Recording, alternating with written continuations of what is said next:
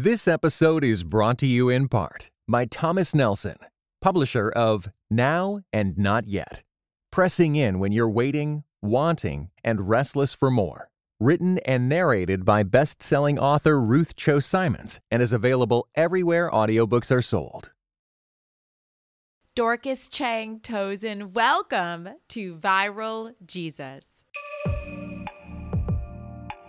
I don't understand how we can expect one another to have a clear, coherent, comprehensive, and very wise statement on something that has happened, you know, within 24 hours for us to be able to say something when it has thousands of years of history context to it, right?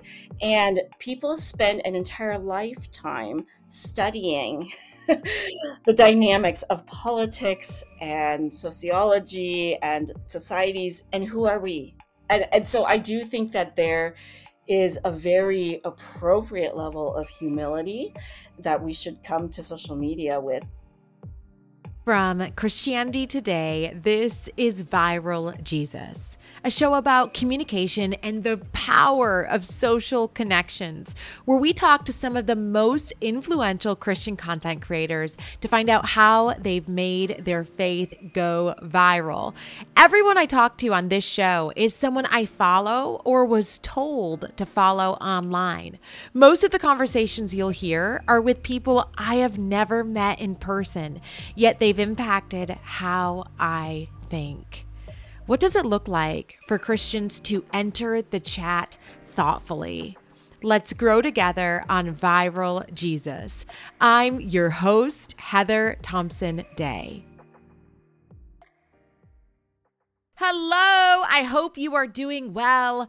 I won't be doing another Thursday episode until after Thanksgiving. So, can I just wish you a happy Thanksgiving? Thanksgiving, by the way, for me is my favorite holiday. So, you know, while you're at your Thanksgiving table, just know as you're sitting there, I want you to think, man, this is it. This is Heather's special day. Because it is. Our Thursday shows will be on a two week break till December 7th. Don't worry. I will keep whispering encouragement in your ear every Monday for the rest of 2023. So we will still get together for our weekly meditation and devotional thoughts, but our weekly conversations will be on hiatus till December 7. So Mark it in your calendar so you remember December 7. We are back, baby, with our Thursday conversations. I wanted to focus on giving and others as we're entering into the holiday season, as we're entering into Thanksgiving. So, today's episode, we are talking with Dorcas Cheng-Tozun about social justice and how we can care for people in our communities this holiday season. But before we do that, we are going to do a little bit of a different safe space today. November is National Adoption Month. And I wanted to invite someone on into our safe space where we could be reminded as Christians this holiday season about children who don't have homes and families to go to this Thanksgiving.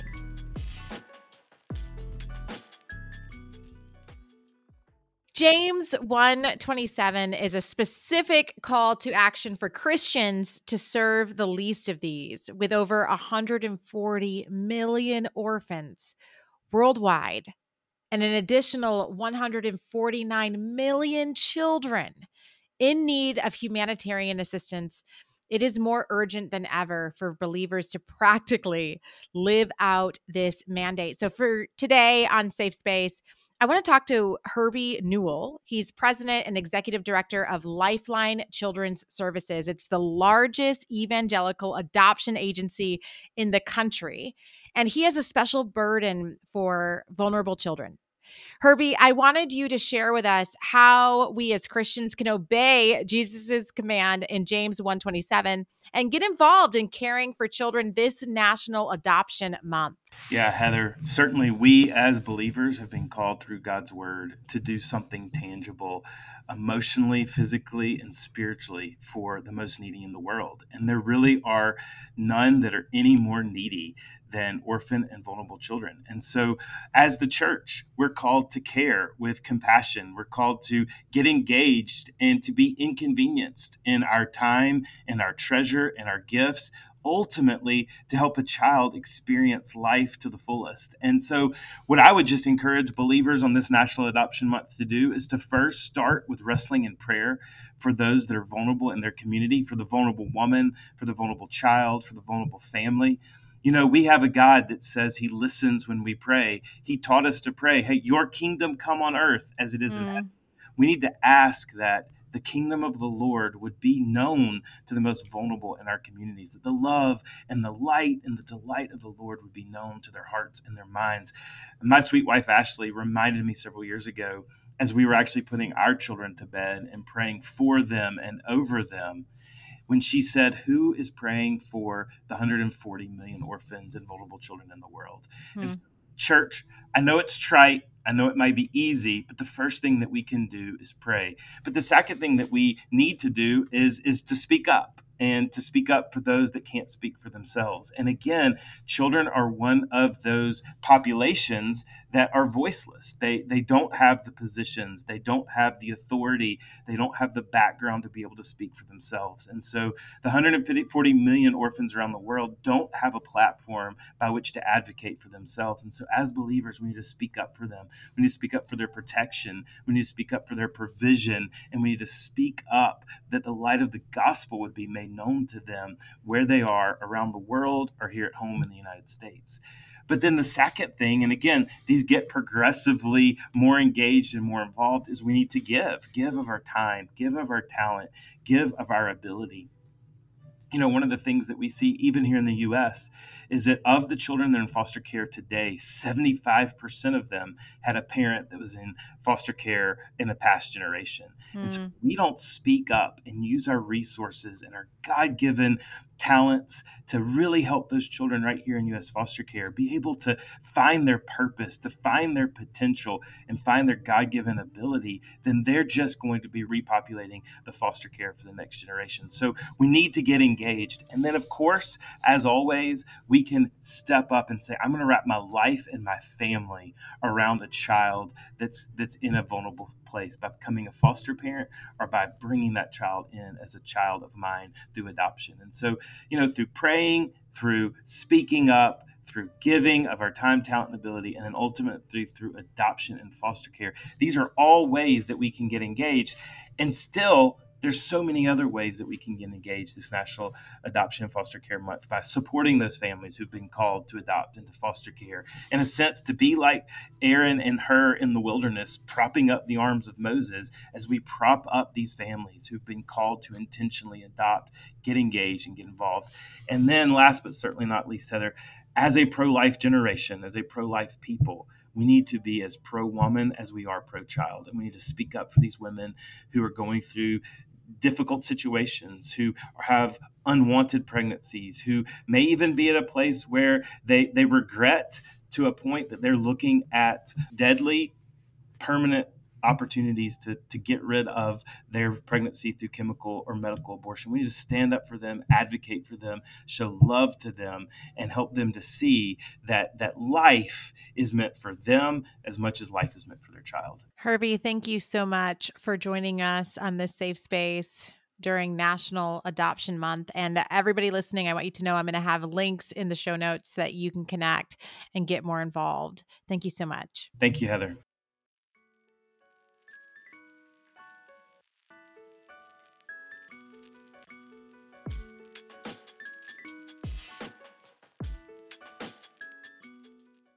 I am excited to introduce you to Dorcas Cheng-Tozun in our conversation today.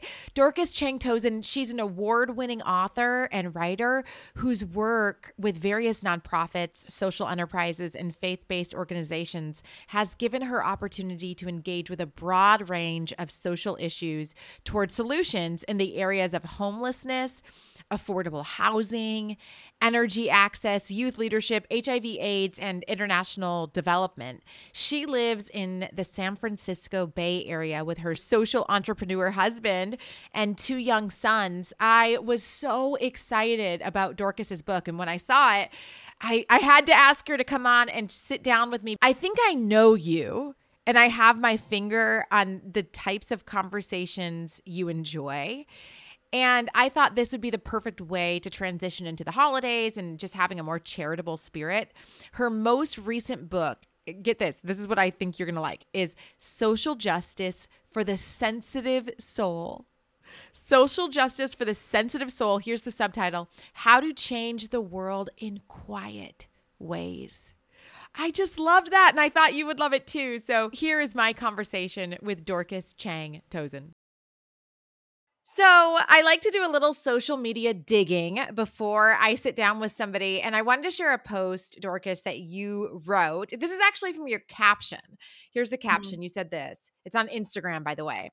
You've probably noticed that the world is full of angry people nowadays. There are many reasons to be angry at the same time. When we direct that anger at each other, I like this, rather than the systems, institutions, policies, laws, beliefs, traditions, histories, and narratives that are at the root of inequity and injustice, we risk greater stagnation of pushing each other further away into our own corners and safe silos.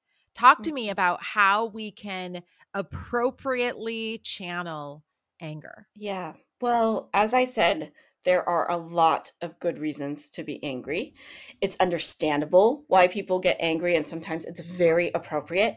At the same time, I think that it becomes risky when anger itself becomes the fuel that keeps us going, mm. right? So it's an appropriate initial response.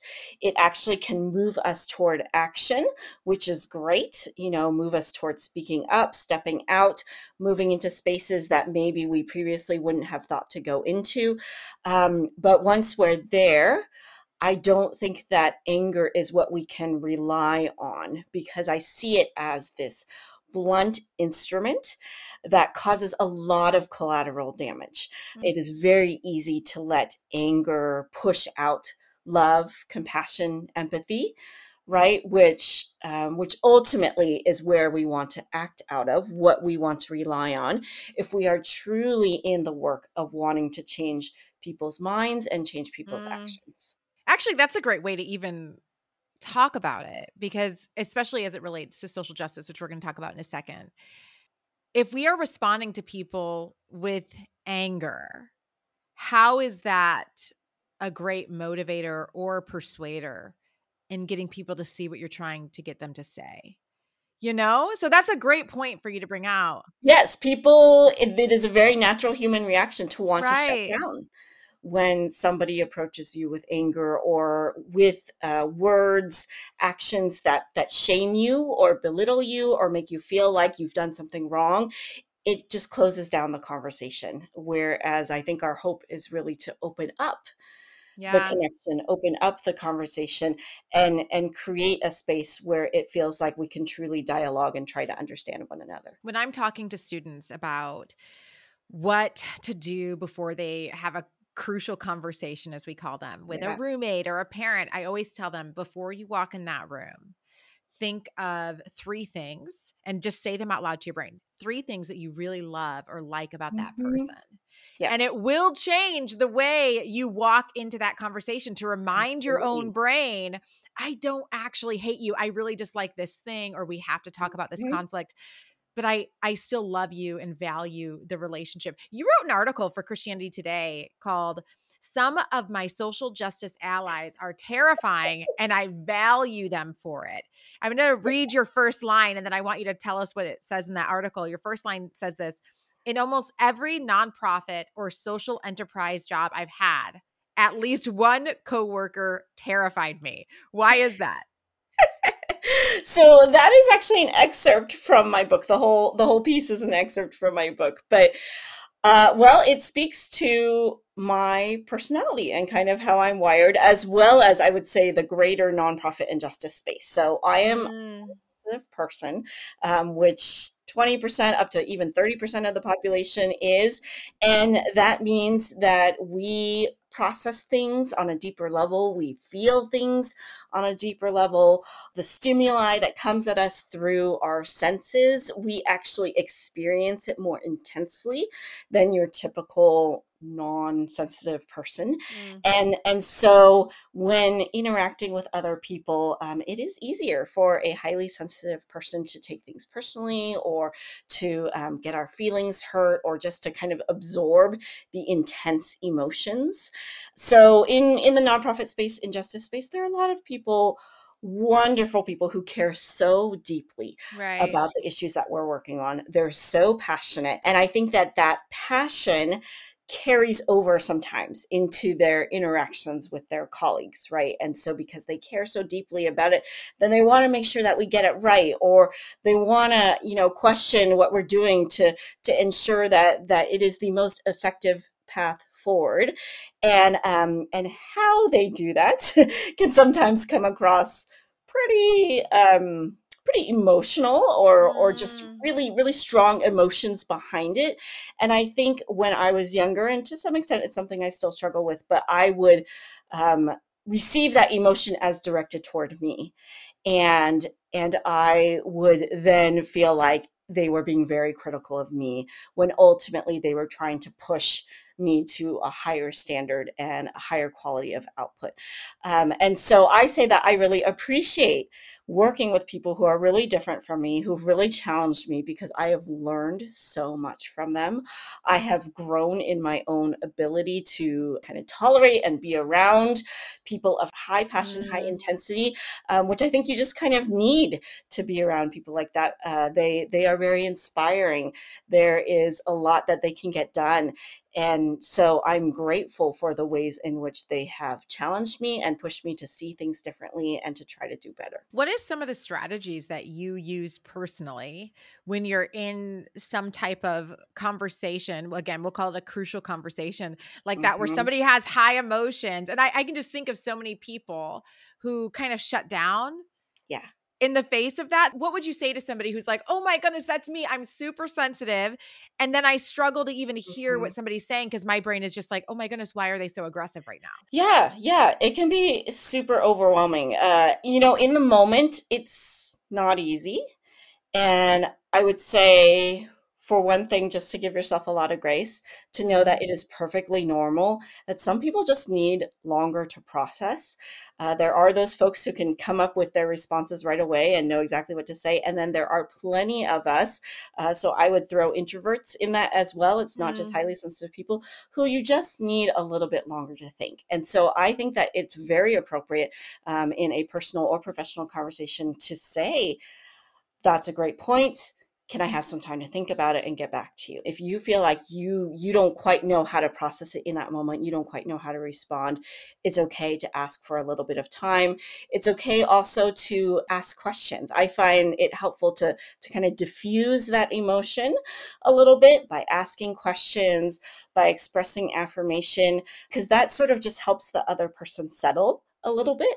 Mm-hmm. And when people feel like they're being heard, when they're being affirmed, when you're wanting to understand them better, it can take some of that high emotion out of it or you know just making the observation of like hey it sounds like you feel really strongly about this can you understand why instead of i think jumping to conclusions of like oh my gosh is this person super upset with me right. or did i do something wrong right like just be willing to go there and clear the air because oftentimes, maybe not always, but oftentimes it is the case that it's not necessarily about you, right? It's something about what the other person is thinking or feeling or what they may have experienced. Your book is titled Social Justice for the Sensitive Soul. I absolutely love that title. How do you define social justice in the book and as we start navigating this conversation together? Yeah, so social justice is just the objective of wanting to move toward a fairer, more equal society where people are acknowledged and heard and have opportunities and access and rights equally, regardless of who they are. They're able to live with dignity and safety and health and the opportunities that they need to thrive. So, even just hearing you say it back to me, mm-hmm. why is this term controversial at all? Are you privy to those conversations with people who are like, ah, I don't mm. want to hear any of that social justice stuff? What is the pushback that people have to what you just said? Yeah, I don't know that the pushback is to the definition itself, right? I think it may be the term and and it's probably more of the the baggage or the associations mm. that have come to be with that term. I think we may associate it with a particular political party right mm. with a mm. particular way of thinking with a particular way of acting i actually do feel like it ties in with one of the major points of my book which is that there is a specific kind of activist culture right if we talk about social activists social activism mm. there is a particular kind of activist culture regardless of which end of the political spectrum you're on it actually looks a little bit similar um, that has developed uh, in recent years that I don't think is um, very healthy and not necessarily very appealing to the mainstream in terms of there is a lot of anger. This is where we started our conversation, mm. right? There's a lot of anger, there's a lot of resentment, there's bitterness, there is a lot of othering.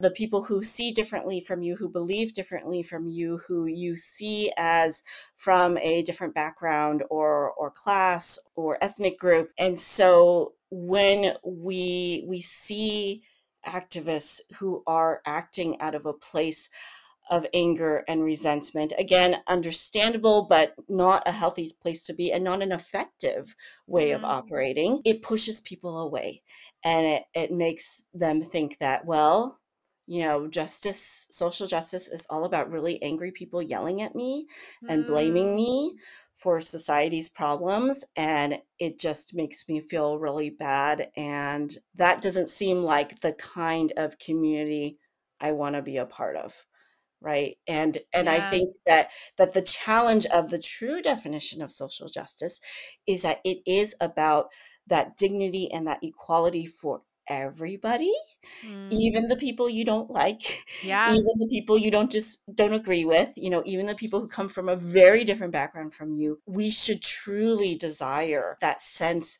of dignity and safety and flourishing for everybody. And so that's why it makes a lot more sense to come from a place of love and compassion and gentleness because your hope is to bring people in as opposed to pushing them away. And you've spent a lot of time working in these types of environments and nonprofits. As you're saying it to me, my brain just immediately thinks, wow, dignity and right to life and the ability to be seen and valued. That to me sounds very Christian. Yes. Are there a lot of Christians in these spaces or is it not? How would you describe at least the places you've worked? Well, so in the spaces I've worked, sadly, there is a fairly significant divide. So I've been fortunate in that I work for a Christian nonprofit now that has very strong value for justice. Uh, I work, I previously worked at my church, which also you know very very much values justice okay. i actually had the title of compassion coordinator which i think is like the best title ever and so there are there are absolutely pockets of of christians who are very very active in justice spaces but i don't know that they mm. interact very much yes. with the kind of broader progressive justice spaces that we see that do tend to be a lot more secular. Um, I think that there is a mistrust I have found in a lot of those places towards Christians because of what has been in the news, right? What they've seen since at least the 90s of a very strong emphasis on individualism, on the nuclear family and those those rights and values Mm. which aren't necessarily bad in and of themselves but it's been at the cost of considering the welfare of the entire society right or there's been at least you know in some of the christian circles i've been in there's a very strong ethic around personal responsibility right if if your life's not going Mhm. well then you must have done something wrong and you need to fix it and there isn't this same sense of Hmm. social responsibility of being responsible for one another of caring for one another and then certainly you know there have been those hot button issues that continue to divide us on a national level right Yeah. abortion you know gay rights like those those are huge issues that i do think again on both sides of the political spectrum i think we have been a little bit too harsh in our applications of Right. these sort of litmus tests of if you don't agree with me on these 100 issues then i can't even talk to you i can't work with you i can't collaborate with you and i think that's a pretty high and unrealistic bar. There are not going to be a lot of people Mm. who agree with one another on 100 social issues right? Um, so just in the last year i encountered a wonderful group called women of welcome which you may have, heard of. They advocate Yes. immigrants right? And um, and getting women involved in in supporting immigrants and refugees. And i had the pleasure of speaking with their executive director and she was really great at articulating you know the focus of our organization is immigration and we want to work with people across the political spectrum we understand that there are places where we may disagree with one another and that's okay Yeah. because we we still can partner together on this issue of immigration and who knows what other doors that may open right Mhm, once you mhm. develop this trust this friendship this partnership i think that that can lead to many other opportunities but first we got to take that step of okay i don't see eye to eye with you on everything but I trust that you Mhm, are a mhm. person who is trying to do your best in this world. That your understanding of what is is good for people, you know, there are more similarities than differences between us, Right. and so we can work with that. This episode is brought to you in part by World Relief, an organization that partners with the local church to serve the most vulnerable. Around the world, increased conflict, the lingering effects of COVID 19, and disasters caused by our changing climate have left millions of people in desperate situations. Many are fleeing their homes and are facing starvation, persecution, and more. These overwhelming challenges cause many of us to wonder can I make a difference? The answer is simple yes, you can. When you join The Path, World Relief's monthly giving community, you partner with World Relief in bringing hope and transformation to the millions experiencing vulnerability around the world. And when you partner with your monthly gift by September 30th, your first year of monthly gifts will be matched dollar for dollar up to $25,000. Double the impact of your giving and visit worldrelief.org slash viraljesus today.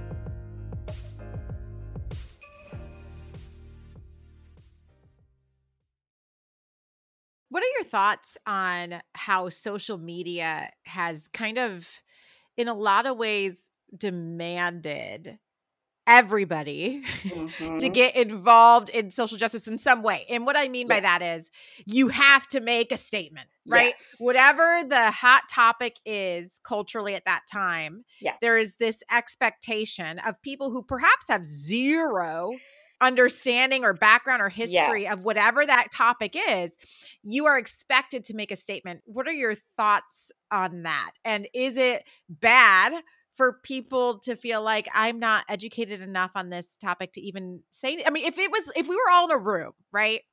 I wouldn't raise my hand on some of the topics that Yeah. are popular and say, I have thoughts on this because I don't know. I'm not educated on it, right? And yet Mhm. online, everybody is expected to be a focal piece or a centerpiece on every single conversation. What are your thoughts on just how social media has changed that as it relates to justice? I don't think it's been a healthy trend. Yeah. Uh, I think that, well, for one thing, social media in and of itself, right, as a medium, as a place primarily for these little sound bites, little nuggets, mm. right, of two, three, four sentences. I mean, as you and I are talking, right, there's the conflict happening in the Middle East. yes. And you think about the history between Jews and Arabs. This is Right. thousands of years of history. I don't understand how we can expect one another to have a clear, coherent, comprehensive, and very wise statement Yeah. on something that has happened, you know, within 24 hours for us to be able to say something when it has Right. thousands of years of history context to it, right? And people spend an entire lifetime studying the dynamics of politics and sociology and societies in the Middle East. And who are we? Right. And, and so I do think that there is a very appropriate level of humility that we should come to social media with. If you want to make a statement, I understand. At the same time, I think it is also very fair and maybe not a bad idea to be explicit in that this is what I know, this is what I don't know. This is what I understand, this is what I don't Mm. understand. And so, from my limited perspective, this is what I see. At the same time, I don't think that we should feel like we need to give in to that pressure at all. If you don't want to make a statement, I think it's okay. It has been shown through research that social media is actually not an effective tool. I think our hope in the beginning, right, especially when Facebook and Twitter first came out, there was this sense of, oh my goodness, what a powerful tool for organizing people, for spreading the word. And there are contexts and specific instances in which maybe that has been helpful. But mm-hmm. overall, social media is actually not at all an effective tool for changing people's Wow. For mobilizing people. It has this sort of very short term effect, right? There's this kind of Mm. burst of everybody changing their profile photos or, you know, everyone tweeting or retweeting, right? This one thing. And then it's just Mm. gone by by the next news cycle it's gone and social change does not happen in 24 Yeah. hours or over a weekend or over a week right and so if you care deeply about the kind of justice that we've been talking about about people being able to live with dignity and opportunity and equality you really want to be in it for the long run and being in it for the long run is kind of almost the polar opposite of what it means to be on social media.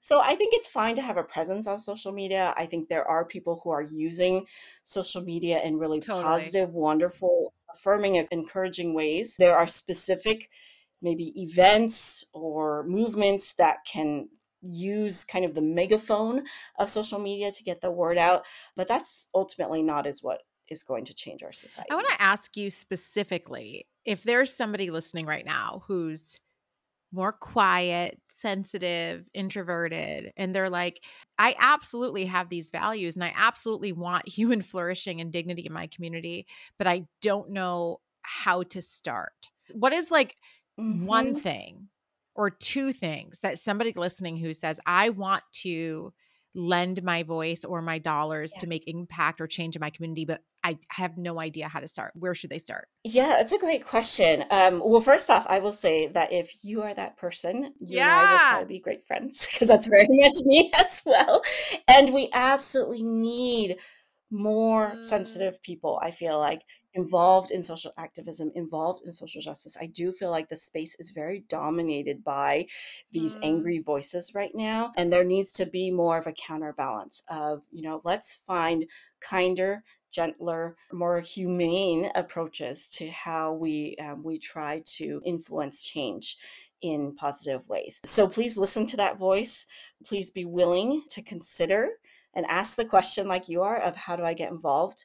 I would say that for one thing, you do not have to be on social media. Mm. You do not have to do protests and marches. Don't feel that pressure that you have to do that unless you want to. Secondly, just know that there are dozens, probably more than dozens of ways that you can participate in really meaningful activism that fits your temperament and personality. Um, so you can even just look around where you already are right? Who is in your neighborhood? Who is in your friendship circle? Who's in your circle of influence, your workplace, your school, wherever you're at? And are there things happening in your local communities that you're interested in, that you want to get involved in? And it's a perfectly appropriate place to just start with I want to mm. learn, I want to talk to people. I want to read books. I want to listen to podcasts. I'm going to understand better what's going on. And then also, what I encourage people, I think there's this sense of, I'm really sure where this comes from, but a lot of us think like, you just got to jump in with both feet and do it all, all yeah. at once. and it is totally fine to just dip your toe in be like hey i'm going to try this one volunteer opportunity mm. or um, i'm going to visit this one nonprofit and see what they're doing i'm going to talk to this one person um, i'm going to give one donation to this organization and and see how that goes because it's not an easy question of you know where should i put my my yeah. time and my money and my effort. I mean those are really valuable gifts that you're offering and it should be toward issues that you care about that are meaningful to you because ultimately that is what is going to sustain you and keep you in it in the fight. You know if it's something that you don't have a personal connection to it's going to be harder to stay inspired and stay motivated. And and so it's totally fine to experiment to try things out um, to try a few different things out and just see what what feels right mm. to you what is a place or space or community where not only do you feel like your gifts are being yes. used in a really meaningful way but you also feel like you're being restored yes. through the experience so it's not just about sacrifice and pain and suffering but i think my hope and and certainly you know we see this in scripture as well is that we would find joy and that we would find life in our service and our ministry and our giving. And so so pay attention to that you know if there's a place that you go in and you're serving and you are just loving it that is a very very good sign that you are on the right path. So good i absolutely love that. It, when you talk about having the ability to keep going and doing things that don't drain you. Can we talk a little bit about compassion fatigue? Yes. And what do we do with that? Because it does feel like, and I'm sure you feel this way. I know I do. There's oh, so yeah. much happening right now. Yes. All the time. Yes. It's like there's so much happening. In a lot of ways, the world starts to feel really dark if I'm not careful mm-hmm. with where I'm looking and I feel like it's too big. And so it almost like immobilizes me where I don't want to do anything because yes, I think, well, what absolutely. difference can little old me make? Yeah. What do we do with that? Yeah. Well, for one thing, I think it's remembering that none of us individually are meant to carry the weight of the world. Even collectively, we can't really carry the weight of the world, right? Remembering that we're just human. Yeah. God did not make us to carry the weight of the world. That is not our role. It is not our role to save the world, right? It is our role to be faithful wherever we've been placed.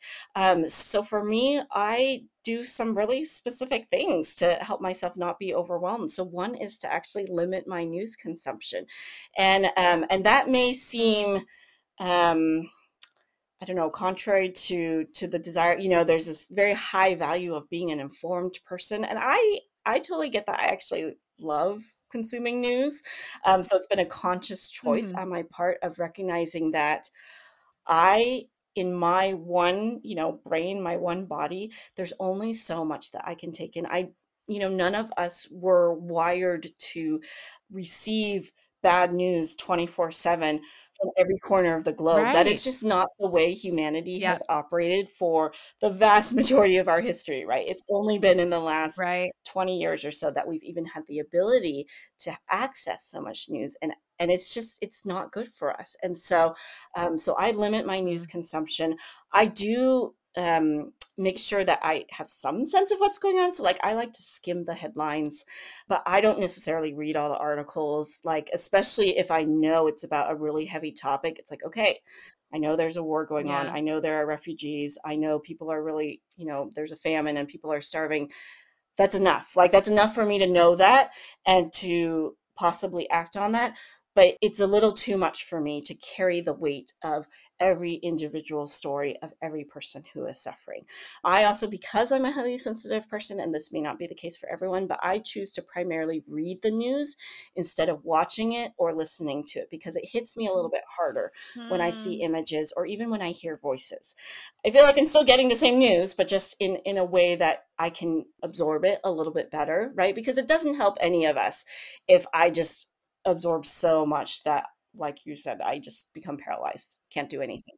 Right. So, right. Um, so that's one thing. I also am becoming very conscientious of, you know, needing to find balance in my life, of balancing the time sitting with hard news and hard issues with things that I love, things that I enjoy, things that bring me joy, um, celebrating the beauty that's in the world, going outside, experiencing art and culture.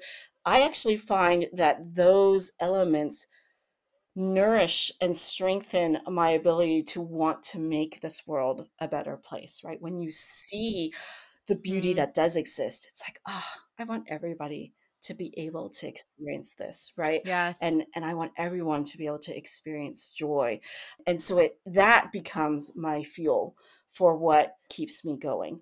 And also just to know that it's okay to take breaks, to sometimes step in and out of the work of justice. One of the most encouraging things I found when I was doing research for my book, so I, I looked at more than a hundred different activists, um, primarily in history, and then a few modern day folks, and um, and found that it was actually a very typical pattern for social activists to do something, be involved for a little bit, and then take a break. And then they would do something, be involved, hmm. take a break. We see this in Jesus' ministry, right? That that he yeah. would preach to the crowds, he would do his healings, and then he would withdraw. And, you know, mm-hmm. I think mm-hmm. Gandhi is a great example of this. Gandhi is someone who probably was highly sensitive. He would do these major social actions, you know, a march, a fast, and in between, there would be months where he would just be quiet. He would mm. withdraw to his ashram, he would meditate, he would pray, he would be with friends and and just be quiet and reflect and think and I actually think that that's a really really healthy rhythm. I think that's another risk of social media is is this push to like always be saying something, always be doing something, always be showing that you're caring every single day. Um, yeah. And that's just unrealistic. That takes too much out of you. Um, you want to save that energy for other things. And the last thing I'll say is just another really encouraging thing that I found through my research is that social activism is not just about the big actions the big protests, the big march, the big press conference, those mm. are valuable. They have their place. But what sustains social movements are the tens of thousands, hundreds of thousands, millions of smaller actions that lots of people take over time. So, Adam Grant, the organizational psychologist, he did this yeah, survey yeah. of over 500 studies of people who sat down, individuals who sat down and had a one on one, face to face conversation with another person. So this is not over social media, right? This face to face. And the conversation was with somebody that they didn't know and somebody who was different from them. And it was not about trying to convince them of something, not about debating, right? Not about winning the argument. It was simply about getting to know the other person as a fellow human being. And across those mm. 500 studies, he found that bias and prejudice were reduced 94% of the time simply by wow. having a face to face friendly conversation with somebody that you don't know. And so there's real power in that relational connection, yeah. in that willingness to see the other person as a fellow human. That what matters less is what we disagree about, and what matters more is our commonalities and how we can see one another and hear one another. And that is incredibly effective. I actually don't know of any other kind of social activism that has that high of a rate of change as these one-on-one conversations. Right. So good. Dorcas Cheng-Tozun is the author of Social Justice for the Sensitive Soul. It is out. You can get this book wherever books are sold. Dorcas, our show is called Viral Jesus. What do you think it means to be a Christian when we are online? I think it means to be a kind and gentle and loving presence, which is hard. There's a lot pushing back on mm. that.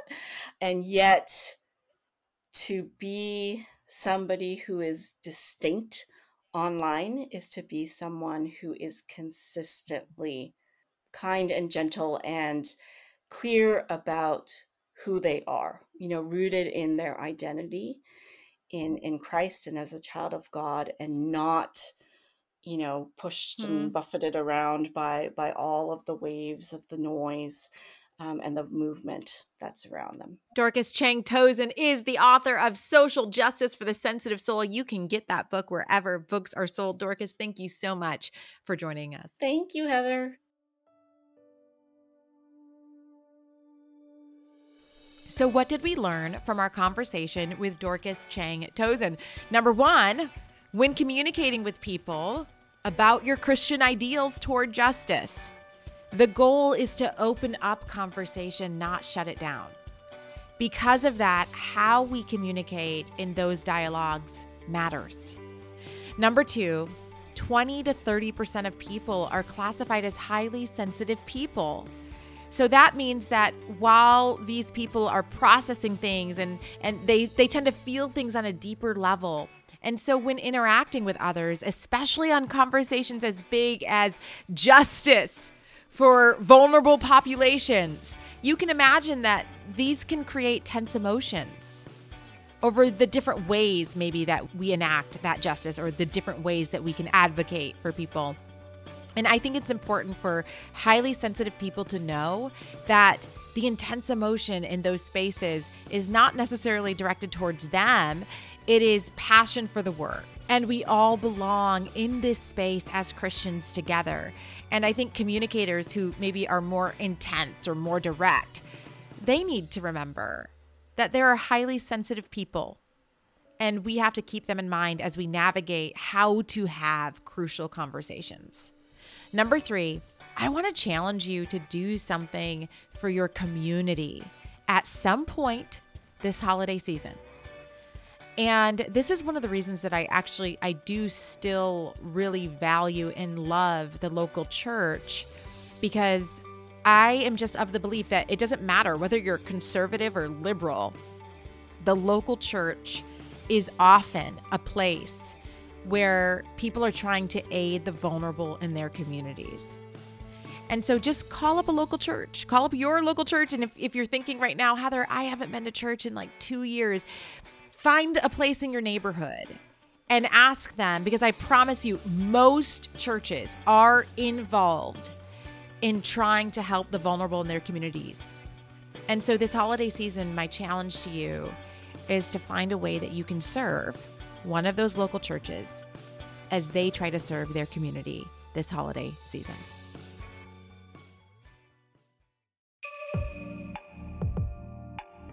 Viral Jesus was brought to you by Christianity Today. I've been your host and creator, Heather Thompson Day, producer and audio engineer, Lauren Joseph, and executive producer, Ed Gilbreath.